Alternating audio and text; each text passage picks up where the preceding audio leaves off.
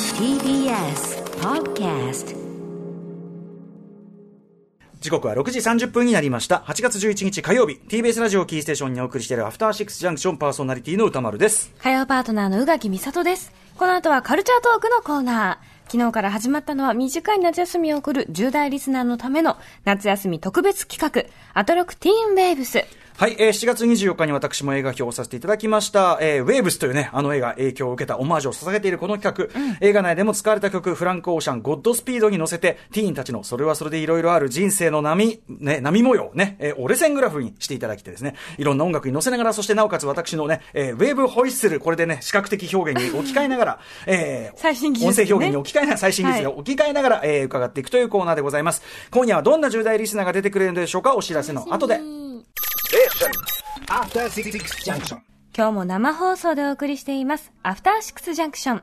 ここからは短い夏休みを送る10代リスナーのための夏休み特別企画、アトロクティーンウェイブスをお送りしています。はい、えーこの番組を聞いている現役ティーンの皆さんに、あなたの人生の良かったこと、悪かったことなどを折れ線グラフとして書いてもらい、その時々のエピソード、その時々にふさわしい思い出の曲とともに聞いていく。えーこれあの前のウィークエンドシャッフル時代にね、10年前ぐらいに、本当そんな10前年に以上前かな、一回、あのーそう、タマフルティーンっていうのをね、やりまして、えーその企画のですね、またこう、アトロク版をやってみるという、そんな感じでございます。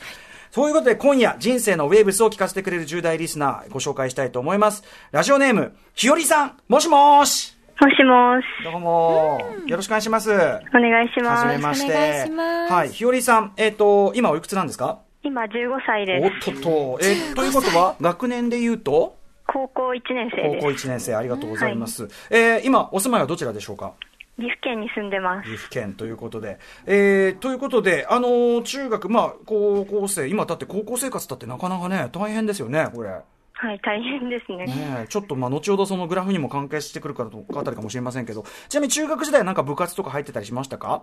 中学時代は一応家庭科部だったんですけ家庭ど、科部そんな何もやってなかっ たです。じゃあもう、あの、帰宅部というね、私と同じですね。うん。帰宅部出身者ということでね。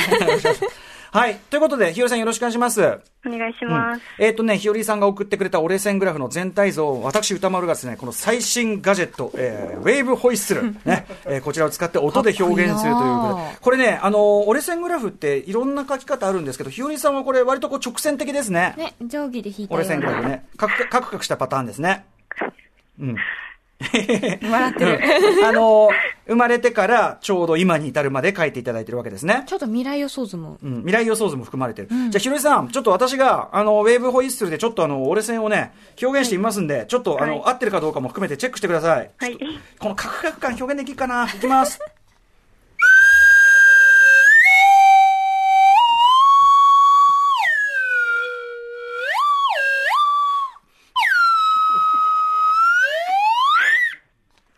はい、こんな感じ。どうしよう、なんかすごい不安になっひよりひよりさんどうそ表現できてる折れ線。はい、できてます。 た。優し昨日もさ、あの、このくだりが一番忖度を い言要わざるを得求するない。ね、場面っていう。じゃあちょっと細かくね、見ていきましょうかね。ひよりさんはのい今後の人生の、えーグラフ、どういうふうになってるかということで言ってみましょう。ラジオネームひよりさん、折れ線グラフ、細かく言ってみましょう。まずは、えー、ひよりさんの折れ線グラフ3歳の保育園からスタートし、こんな形に。 これはグラフがゆっくり上昇して人生初めての大きな出来事がという形ですね。保育園で大親友と出会う。はい、ということで、ひよりさん、はい。保育園で大親友と出会うというところで、ぐーっとこう上がってきたということですけど、はい。大親友。大親友、あの、今もすごい仲良くしてる子なんですけど、あマジかすごい3歳から。うんうん。その時は結構喧嘩ばっかりしてて、全然仲良くなかったんですけど、うんうん。でも、何きっかけだったかな、うんあの保育園で時計の読み方を教えてもらったっていうのがきっかけで急に仲良くなって、それで今もすごい仲良くしてる子なんで、ああ、そう。へえ、それ最初出会った時っておいくつぐらい出会った時は、入りたて本当にうん保育園入ってすぐなんで、もう3歳、すごいねすごいね3歳で、今もね、お付き合いがあるって。三つ子の魂とは言いますけど、これは本当にすごいね。へえ。え、そのお友達とはずっと同じ感じで育ってきたんですか、はいずっと小学校も同じで、中学校まで同じで、高校は別れちゃったんですけど、うんうんうんうんへえ、いや、そのお友達はどこが一番バイブサう感じなんですか そこがお笑いの話とうかんうんあとは読書が好きっていうところとかうんそういうところがすごくあ、そう。仲良くしてる要因ですね趣味がさ、ほら、あの、大きくなるにつれて、そういう趣味のさ、感じが変わってきちゃって、ちょっとが合わなくなってきたりとかありがちだけど、そこもうまくこう、シンクロしたのねそ。こもうまくあのもともと私がすごいラジオ好きだったんですけど、うんうんうん最近になってその子もラジオ好きっていうのが分かってそれでラおジいオおもい一緒に楽しんでるんでいいね。なんかソそうウいう、あル、メイトじゃん。ね、ソウルメイトだね。しかもその、うんその違うルートからでも同じの好きなの分かるとさ、おーって さ、いい趣味してんじゃん my man, my man, バイブサウぜってなりますよね。うん。はい。そんな感じで、えっ、と、親友と出会って、いい感じで上がってくる。えー、9歳ぐらいまでは上昇するということですかそうねで。すね。はい9はい。じゃあ続いてのパート行ってみましょうか。はい。9歳から11歳のグラフはゆっくり下がるという形のグラフになっていて、こんなことが。社会への反骨心の芽生えから、学校イヤイヤ期に突入。あらまわかるで。あ。わかる ロキさん。え、わかる、ん ?11 歳ってことは小5ぐらいですかね歳ぐらいですうね、ん。え、そのぐらいで反抗期反になってきたまあ反抗期っていうか親にはそんな反抗してないんですけど、はい。もう学校の先生に完全に反抗しててへえ、それはな、何がその一番気に入らなかったですか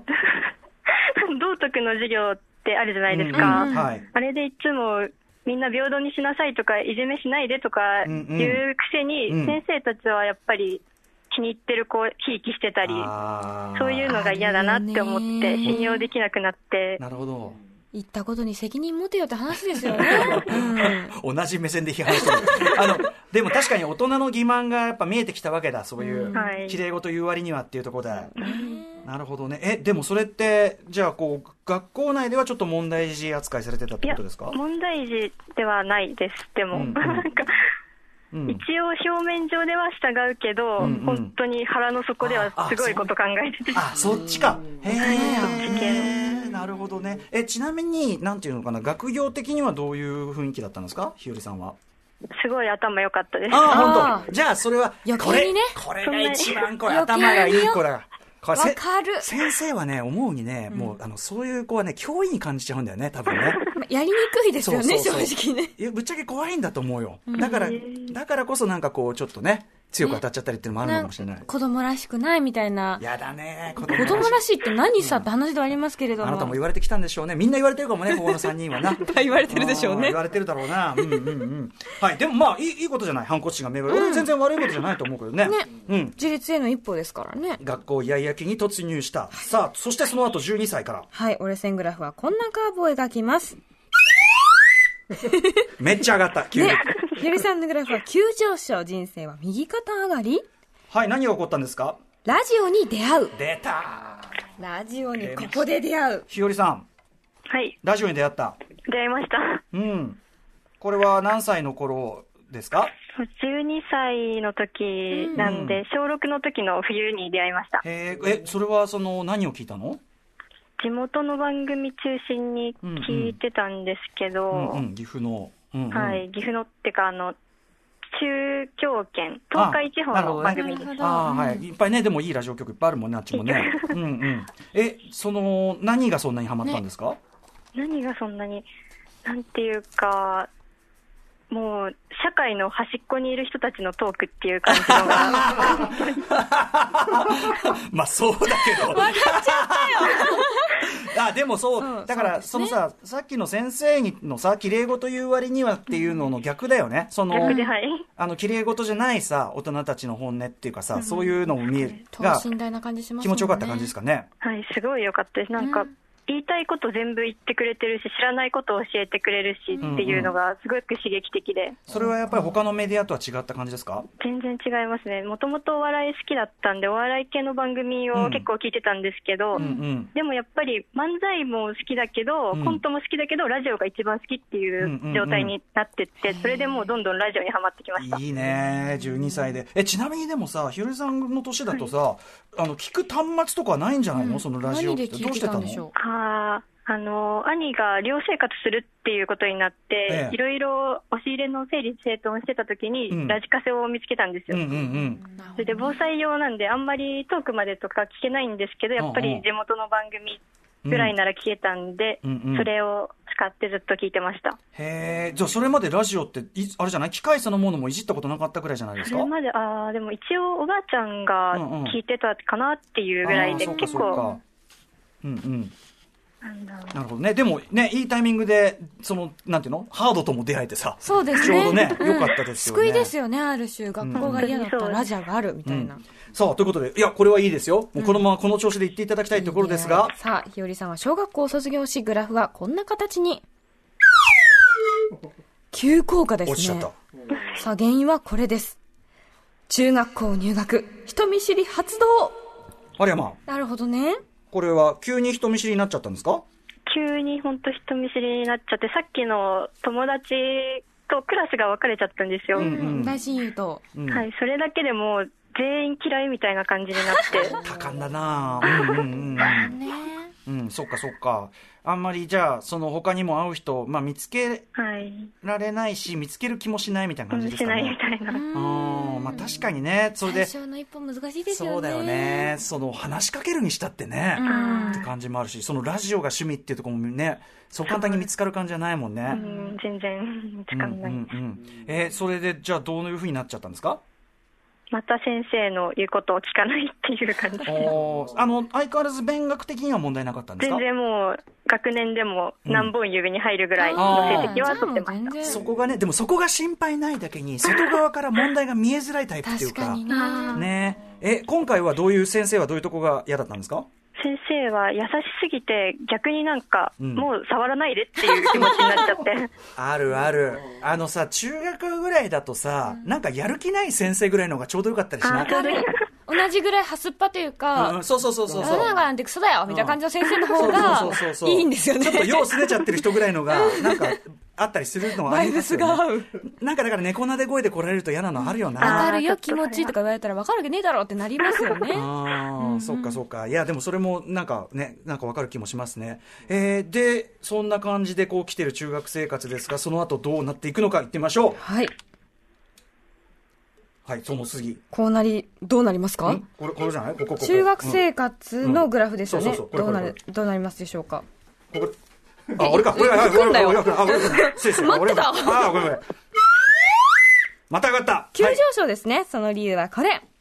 深夜ラジオの沼にはまり、笑いの止まらない日々が続く。ががはい。あ、急激に下がってこんな状態に。受験勉強が超絶嫌になる。はい、ということで、すいません。ピいーやナッツだ、乱高下がついて、われ私にはついていけなかった。はい、え、こ上れ下のは、動きがすごかったですけれどもまずその上がったのは、深夜ラジオの沼にはまった。はい。これはどういうことでしょうか深夜ラジオをたまたまつけ、つけたっていうか、たまたま聞いてたんですよ。それ最初は、オードリーのオールナイトニッポン聞いてて、うん。その次三四郎とか聞いて、うんうんそれから TBS のジャンクとかいはいっぱい聞くようになって、うんあうんとアルピーも好きなんですけど、はいはい。うん。本当に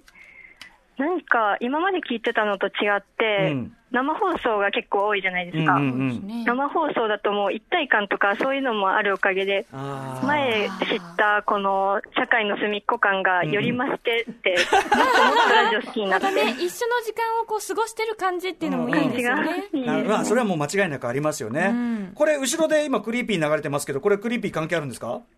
関係ありますね。うん。どうしやたっどうぱしたりこのラジオを聞いていく中で、クリーピーナッツの「オールナイトニッポンゼロも聞き出して、うん。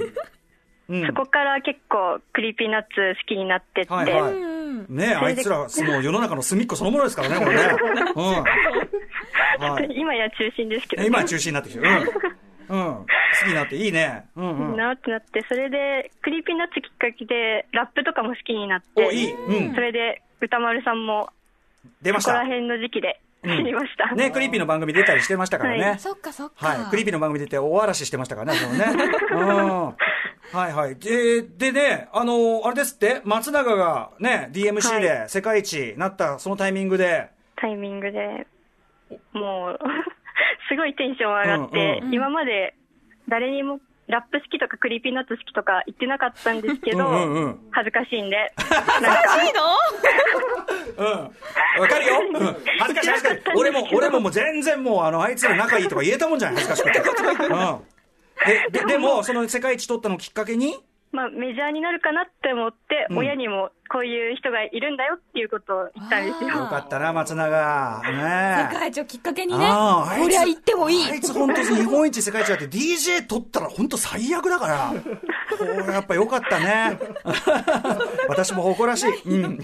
え、でもさ、いいことだらけじゃん。なんでその落ちちゃったのさっき。やっぱり受験が本当に嫌で、うんうん。今まで勉強それなりに頑張ってきてたんですけど、うんうん模試とかになるとん急にできなくなっちゃって、ああ、そっまかあ。それでだいぶ落ち込んでそっそかっか上には上がというかそのいろんな人がいるんだなってことが分かっちゃったりしますし分かっね。なるほどな、そうか、ちょっと受験のあれで落ち込み感っていうのもあったり、でもそこでね、あのだから深夜ラジオってのはある意味、勉強の邪魔っちゃ邪魔だけど、友達でもある息から抜きねに。ね。その深夜に頑張ってるっていうかさ、深夜に動いてる側がこっちもいるんだって分かるのはいいよね、これはね。はい、すごいいいですね、やっぱ聞きたい番組あるおかげで勉強もやりたいな、頑張りたいなっていう気分になったんでそすうごかい支えになりました、 うん、でもそうそいの時間まで勉強しようとかねね深夜ラジオのこの機能っていうのはある意味本当にずっと変わらず受け継がれてるんだなと思って、それもねなんかいいなっていう感じがしますけどねさあそしてどうなっていく中か、学を卒業した日和さんのグラフはこの後こうカーブしていきます。怖い怖い。これグラフがこれまでにない急上昇を描き、人生のピークを迎えたということなんですね。何が起こったか、こちら。夢が叶ったラジオ番組に出演しちゃったほうこれどういうことですか沙織さんあ沙織さん日和さんごめんなさい、うん、沙織 さんと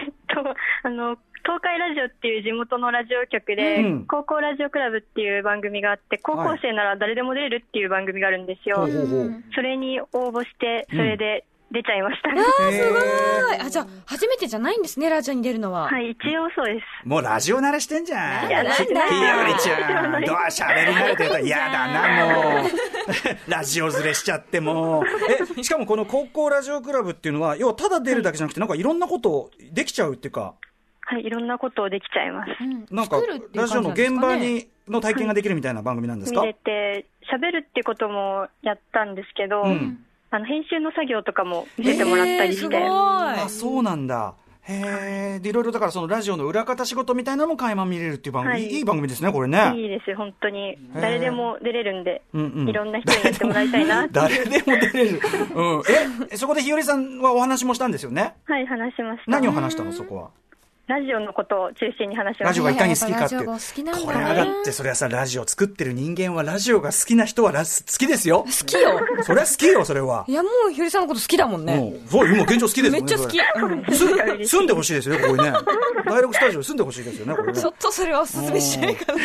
えやっぱりそれだけお好きでそういう裏方の仕事なんか見るとラジオの仕事してみたかったりするんじゃないですやっかぱりしてみたいですねやっぱり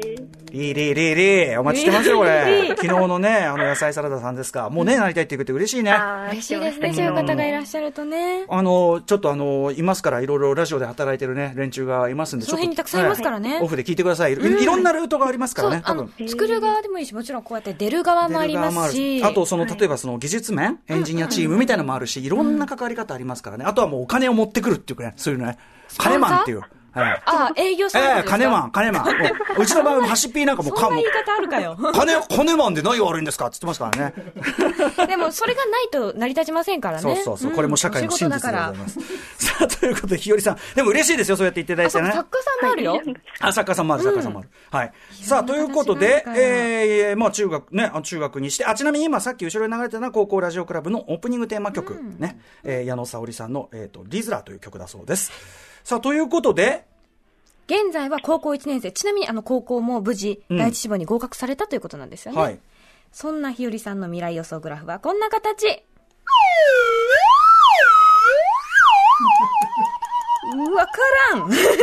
それはだってこれからだからわかんないよってことなんですけど、あの、日和さん、さっきも頭で言いましたけど、コロナウイルス影響下で、要は普通に、こう、高校1年始まんなかったってことよね。 始まんなかったですねどういう今状況ですか、今。今は夏休み中なんですけど、んあのそれまでは4月に1回学校行ってから5月の中旬まで休みで、ええそこから6月の真ん中ぐらいまで分散登校してて、うんうん。それで7月の終わりまでうん一応普通に学校行ってっていう感じなんですけうど、んうんうん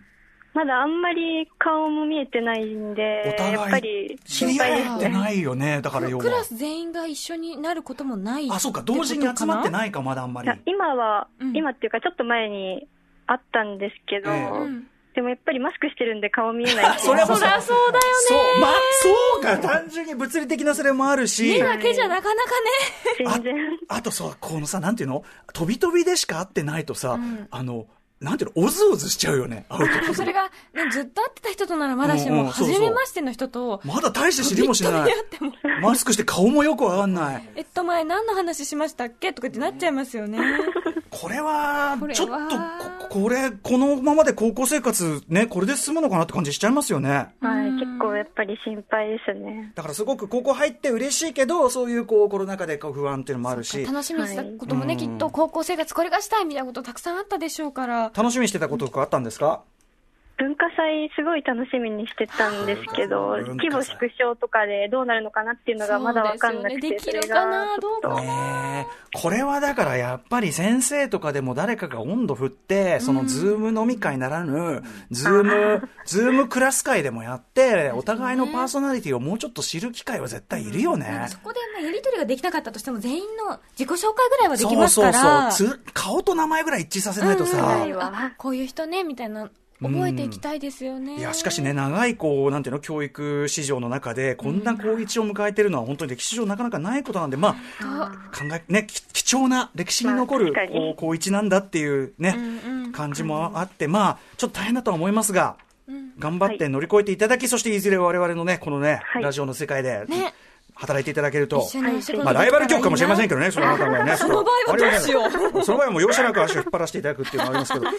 大人げなし、ねえ。ということで、ひよりさんありがとうございます。ありがとうございました。はい、えー、ということで、えっ、と、あれ、俺はね、この原稿がどこ行ったか分かんなくなっちゃったから、うん。なん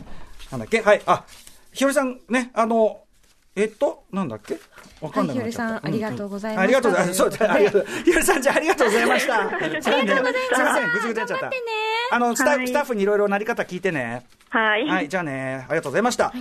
ということで、えっ、と、今日の放送後は、アトロクティーンウェーブスの番外編として、番組スタッフの知り合いの10代のオルセンウェーブグラフ、これ実はあのサンプル用に用意してたものなんですけども、えー紹介しきれてないということで、えーこちらを紹介するというのを、えっ、わーいと、宇垣さんも一緒ですかね。そうです紹介させていただきます。配信は今週金曜日の夜9時からです。以上、アトロクティーンウェーブス第2弾でした。明日はどんなティーンかな楽しみ